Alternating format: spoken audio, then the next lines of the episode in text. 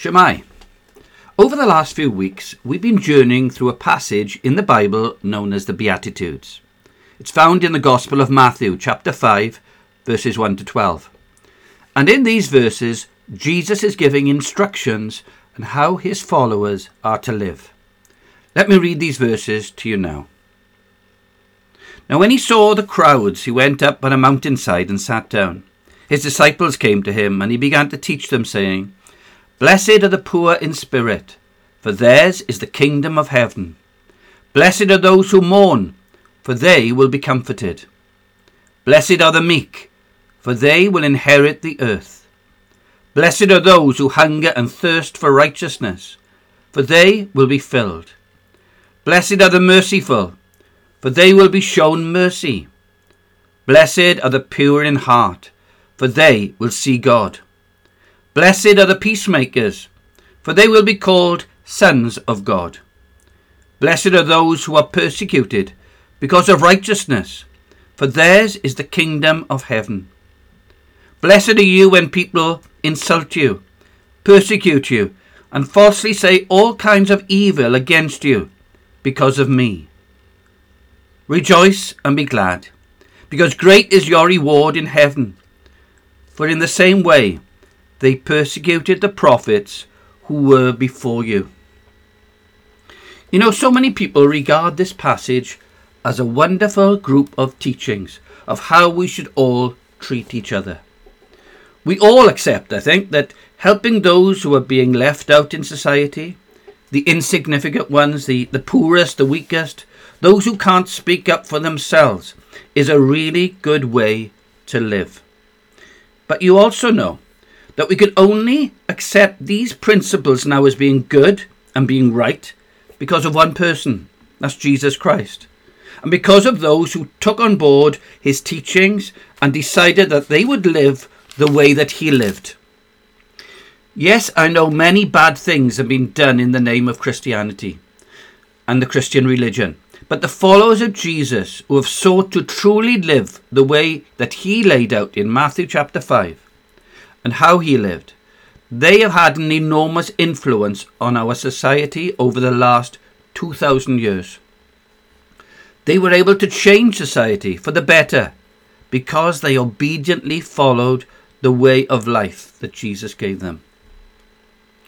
As I said, most people who have heard of this passage regard it as a wonderful message and teaching of how we should treat other people. They probably look upon Jesus as a, as a good teacher, kind, gentle, meek, mild, perhaps a bit idealistic, maybe, but harmless enough. A kind guy with kind ideas.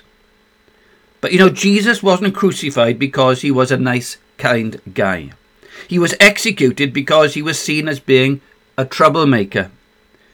He posed a danger to the system, to the establishment, to the elite.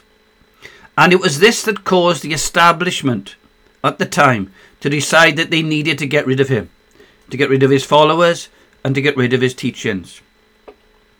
I want us now to concentrate today on the last two verses of the passage that I've just read. And guys, you need to be aware that as long as you keep your head down, as long as you fit in, as long as you don't question or challenge or seek to change the world around you, you'll be seen, like many people view Jesus today, as harmless, and you'll generally be left alone. Left alone by those who want to keep the status quo.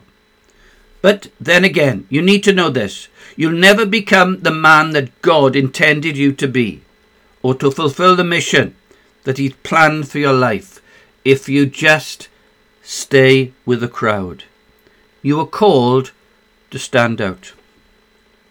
These last two verses in the Amplified Bible go like this Blessed are those who are persecuted for doing that which is morally right, for theirs is the kingdom of heaven. Blessed are you when people insult you and falsely say all kinds of evil things against you because of your association with me. Persecution.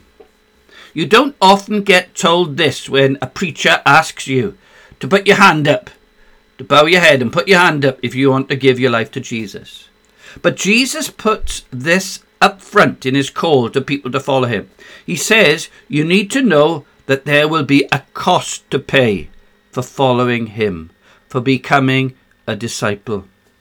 Yes, it is the best thing you can do with your life, but there will be a cost if you're serious about it. Jesus said that we need to know what we are getting ourselves into. He said these words If the world hates you, and it does, know that it has hated me before it hated you.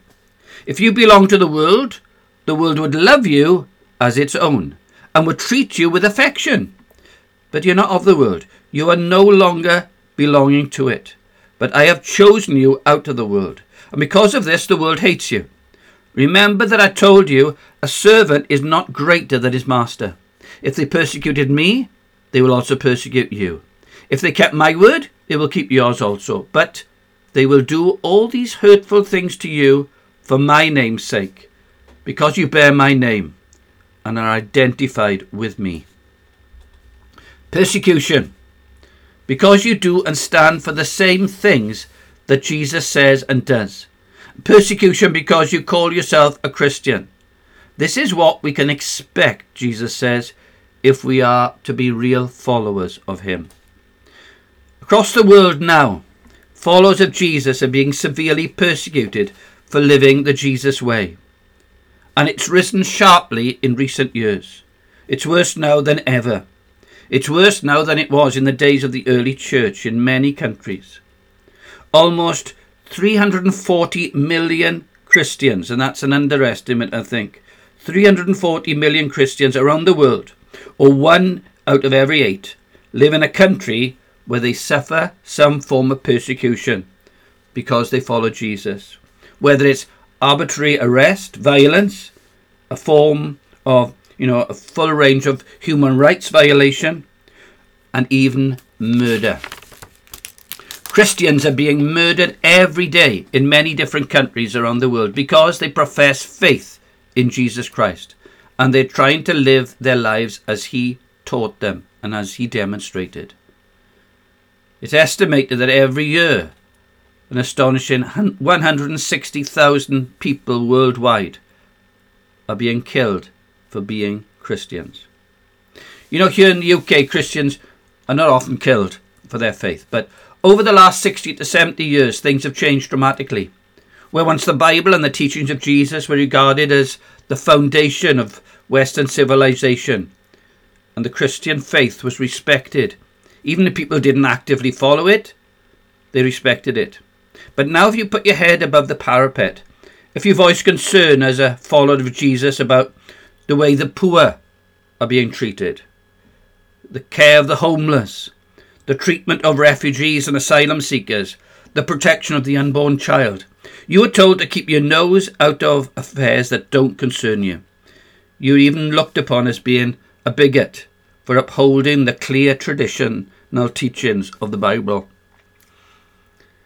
You know, this is the kind of of a treatment that we can expect at the current time, perhaps. But things might be very different in the years to come.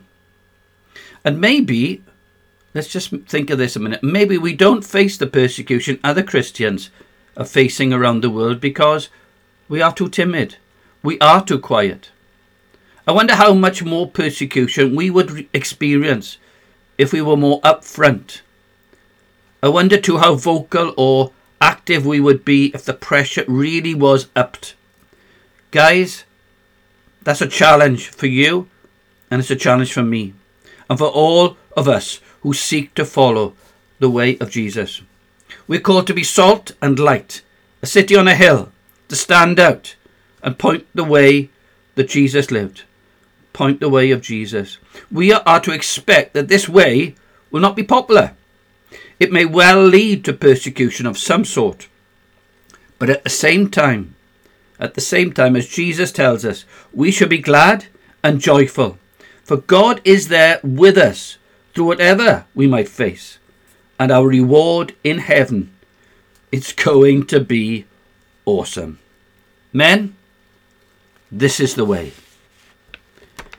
If you'd like to know more about living this way, you can contact me here at gareth.pope at cvm.org.uk. Thank you for listening.